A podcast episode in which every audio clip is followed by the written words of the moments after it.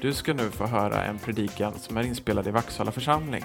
De flesta predikningarna är från Salabackekyrkan och därför finns bloggen på salabackepredikningar.blogspot.com eller sök på Salabackepredikningar i iTunes. Upplyft era hjärtan till Gud och hör dagens heliga evangelium. Så skriver evangelisten Johannes. Jesus sa om jag, vittnar, om jag själv vittnar om mig är mitt vittnesbörd inte giltigt.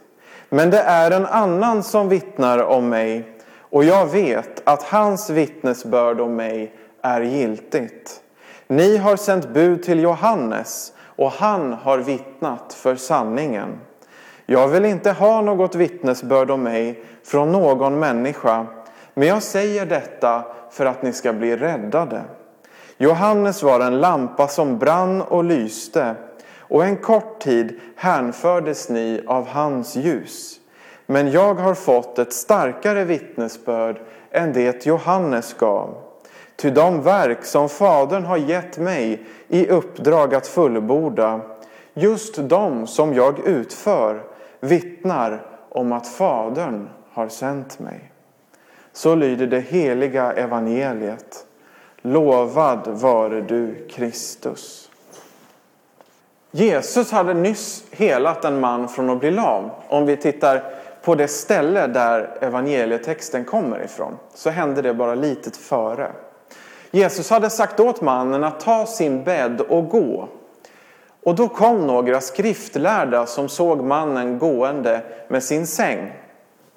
Och de sa åt honom att han inte fick arbeta på vilodagen. De blev arga för att han bar sängen. Mannen berättade att det var den som hade helat honom som sa åt honom att ta sin säng och gå. Och så berättade han att det var Jesus som var den mannen. Då gick de på Jesus för att han hade sagt åt mannen att ta sin bädd och gå. Och Jesus svarade min fader verkar ännu i denna stund och därför verkar också jag. Och så står det vidare, då blir judarna ännu ivrigare att döda honom eftersom han inte bara upphävde sabbatsbudet utan också påstod att Gud var hans far och därmed jämställde sig med Gud. Så de skriftlärdas reaktion på Jesus var någonting i stil med Vem tror han att han är? Och jag tänkte att det är också den frågan som vi kan ställa oss idag. Vem tror Jesus att han är? Eller vem säger han att han är? Låt oss säga att jag har bestämt mig för att slå världsrekord i att sitta still utan hjälpmedel på samma plats. Vad skulle jag behöva för att klara av en sån sak? Jag tror att man skulle behöva öva på det länge och väl eftersom det måste bli psykiskt väldigt påfrestande att sitta vaken på samma plats mer än bara några timmar. Och det skulle nog behövas ganska många förberedelser för att genomföra en sån sak. Både mentalt förstås, att jag bestämmer mig över en längre tid att jag ska klara av det här i och med att jag tränar och förbereder mig på andra vis. Och kroppen behöver nog tränas också. Så att man är i så bra skick som möjligt med muskler och kondition och allting. För att kunna sitta still på samma plats länge.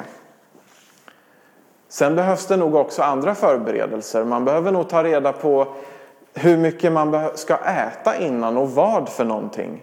Så att man kroppsligen klarar av att hålla sig så länge som möjligt.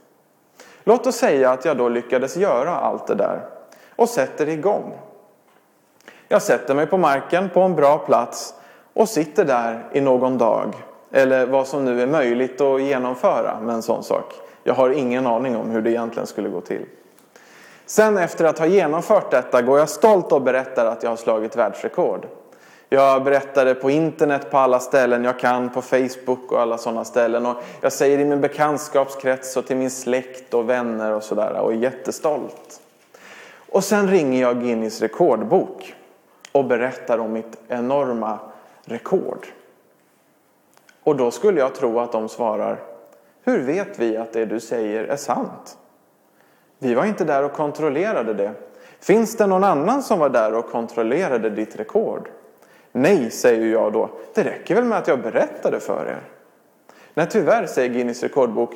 Det måste dokumenteras och jag gissar att de kräver att själva få vara med också. Men jag har ingen aning om hur det egentligen går till. Hur som helst, det räckte inte med att jag sa att jag hade suttit på samma plats i ett par dagar eller tre dagar eller vad det nu var. Det behövdes bevis också. Jesus hävdar sig vara jämställd med Gud. Ja, han hävdar ju mer än så. Han hävdar att han är Gud. Och det evangelium vi fick höra idag är en del av den utläggning som Jesus gör efter konflikten med de skriftlärda. Och vad har han då för stöd för sitt påstående? Om vi går igenom evangeliet igen tillsammans och vad Jesus säger så börjar han med att säga om jag själv vittnar om mig är mitt vittnesbörd inte giltigt. Jesus konstaterar det som vi precis redan har konstaterat. Att det duger inte att säga bara att man har gjort något och hävda det eller att man är något. Inte om det är tillräckligt stora betydelsefulla saker. Så som att man har suttit på samma fläck i tre dagar. Eller att man är Gud. Så Jesus säger, men det är en annan som vittnar om mig och jag vet att hans vittnesbörd om mig är giltigt. Ni har sänt bud till Johannes. Och den här Johannes som Jesus pratar om, det är ju Johannes döparen. Som vi kanske minns levde i öknen, hade kläder av kamelhår, åt gräshoppor och vildhonung till kost. Och det kan ju ta lång tid för oss att smälta om vi läst om Johannes.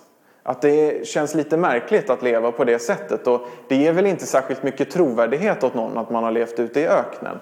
Jag skulle snarare säga tvärtom, att den egna reaktionen är väl att man är lite galen om man gör en sån sak, snarare än att man är ett bra vittne. Men om vi tänker på Göran Kropp, det var det bästa exemplet jag kom på. Han har visserligen varit död några år, men han duger bra som exempel. För han bestämde sig ju för att besegra Mount Everest. Och sen tyckte han tydligen att det var för lite. Så han bestämde sig för att cykla dit först. Göra det och sen cykla hem igen. Det var tydligen en bättre utmaning. Är han en galning? Eller är han modig? Framförallt tror jag att vi skulle säga att han var modig som gjorde detta. Han genomförde det och han är ju en, var en väl anlitad föredragshållare där han nog talade om sådana här saker på olika sätt. Man ville lyssna på vad denne man hade att säga som hade cyklat hela vägen till Mount Everest, bestigit berget och sen kommit hem igen. Han måste ha någonting att berätta. Sen kanske man måste vara lite smågalen också för att genomföra en sån sak. Men trovärdigheten är ju definitivt stor. Man är ju inte då som man säger stor i orden men liten på jorden. Att man skryter om sina stora planer att cykla till Mount Everest och gå upp för berget och sen komma hem igen. Utan han gjorde det. Han genomförde det också. Och på samma sätt är det med Johannes döparen skulle jag vilja säga. Det där lite galna det verkade vara som han gjorde. Att bo i öknen, ha kläder av kamelhår, äta vildhonung och gräshoppor. Det gjorde han inte, tror jag, för att han tyckte det var skönt med kamelhårskläder. Att klimatet i öknen var bättre för honom än någon annanstans. Och för att han gillade gräshoppor eller så.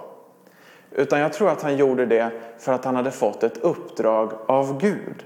Och öknen var hans förberedelse för det uppdraget.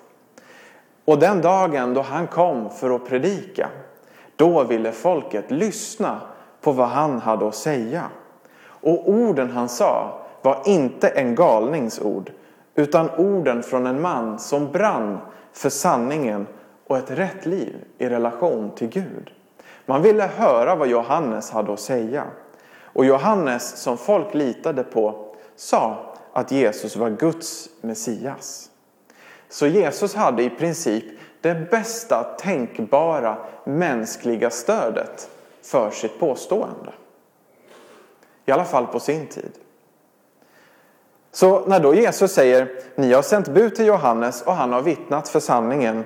Jag vill inte ha något vittnesbörd om mig från någon människa, men jag säger detta för att ni ska bli räddade.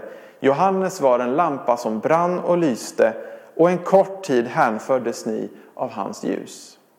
För att använda lite modernt språk så kan man säga att Jesus hade det bästa tänkbara stödet. Men så dissar han det lite grann. Eller hur? Han säger ju att nej, det är inte helt så när det gäller Johannes. Han vill inte ha något vittnesbörd från en människa. Varför säger Jesus så? Jag tror att Jesus säger så för att han hävdar att han är Gud. Det är ett väldigt stort påstående att komma med. Och det är så anspråksfullt så jag tror att det behövs mer än att någon annan kommer och bekräftar att det är så. Det räcker inte ens med Johannes som hade stor tillit bland folket att han säger att det stämmer. Men han tar Johannes som exempel för att de ska få en hjälp att tro.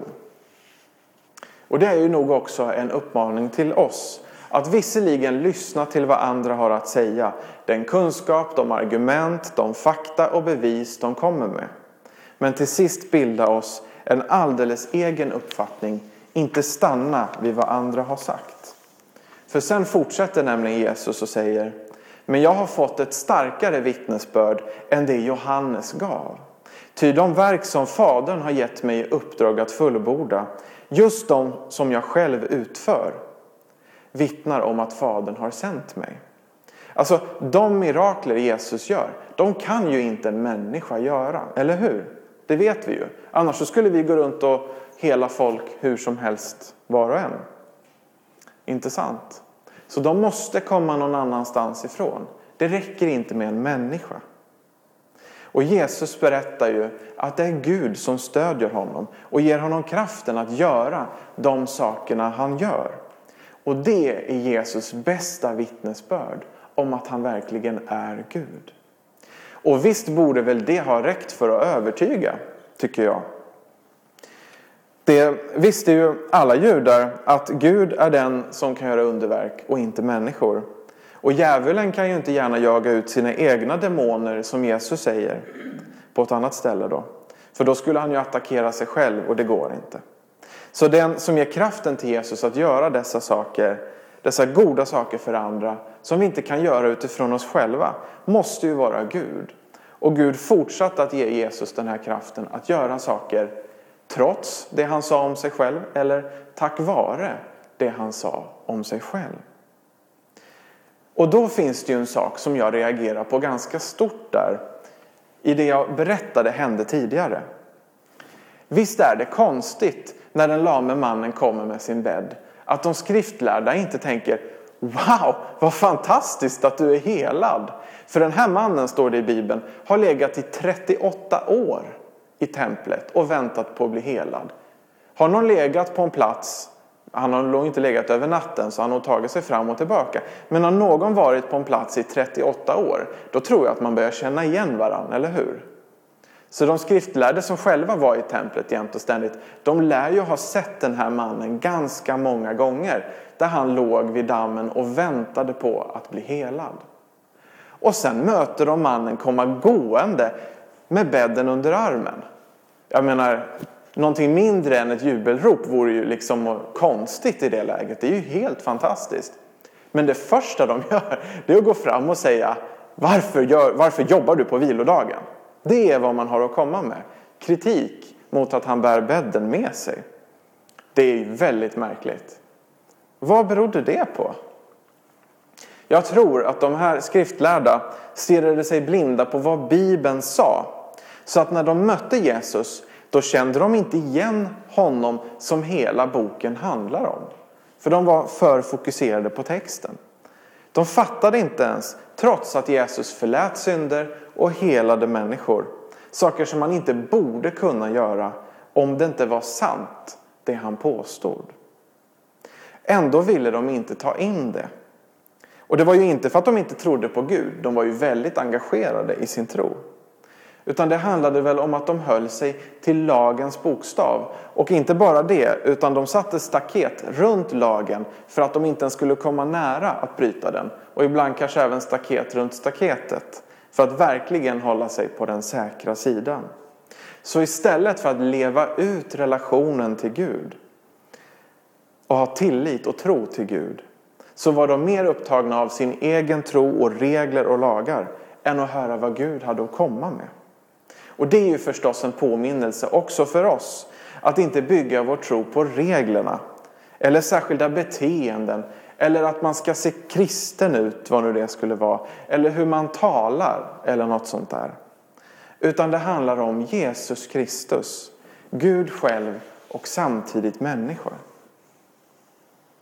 Och jag tror att de här sakerna tillsammans kan få påminna oss just om några saker. Vittnesbörd om sig själv, det räcker inte riktigt till. Det har vi konstaterat idag. I alla fall när det gäller större saker. Om jag berättar för er att jag ätit frukost i morse så tror jag inte att det är så kontroversiellt att tro på. Men om jag säger att jag har suttit på samma plats i tre dagar så är det lite större. Skulle jag därtill säga att jag är Gud, då behöver jag ha mer på fötterna. Johannes döparen var verkligen ett vittne med mycket stor trovärdighet. Särskilt på den tiden, men han räcker inte, säger Jesus. För Jesus hävdar sig vara mycket större än så. Och på samma sätt kan vi också lyssna på vad Johannes och andra med trovärdighet i vårt samhälle säger. Men de räcker inte hela vägen. Ibland har de vi lyssnar på till och med fel. Det Jesus gjorde borde ha övertygat de som levde med honom då. Men det gjorde inte det med alla. På samma sätt så kan det som Jesus gör idag också få övertyga oss om vi är villiga att ha med Jesus att göra. Så för det första, ta reda på vem Jesus är. Och även om, vilket jag tror många av oss gör redan känner honom, ta reda på mer om vem han är. Genom de som följer honom, de som redan känner honom. Prata med dem om det och prata om Jesus. Se vad, vem andra säger att han är. Och för det andra, ta reda på det själv. Ta reda på mer själv. Lär känna Jesus för egen del. Är han den han säger att han är? Förlåter han dina synder när du ber om det? Är han med dig överallt, oavsett hur du mår? Är du villig att testa? Är du villig att gå djupare? På vilka områden i ditt liv behöver du bli förlåten, helad, uppmuntrad, hjälpt? På vilka sätt behöver du möta Gud? Fundera och be över det. Och se om det är så att Gud redan vill möta dig men att du på grund av olika skäl själv hindrat honom, hållit emot honom eller om du på det hela taget har tagit emot Gud, vilka områden i livet behöver du släppa upp, släppa till, låta Gud komma in i för din egen del? Vi tar en minut ungefär för egen meditation.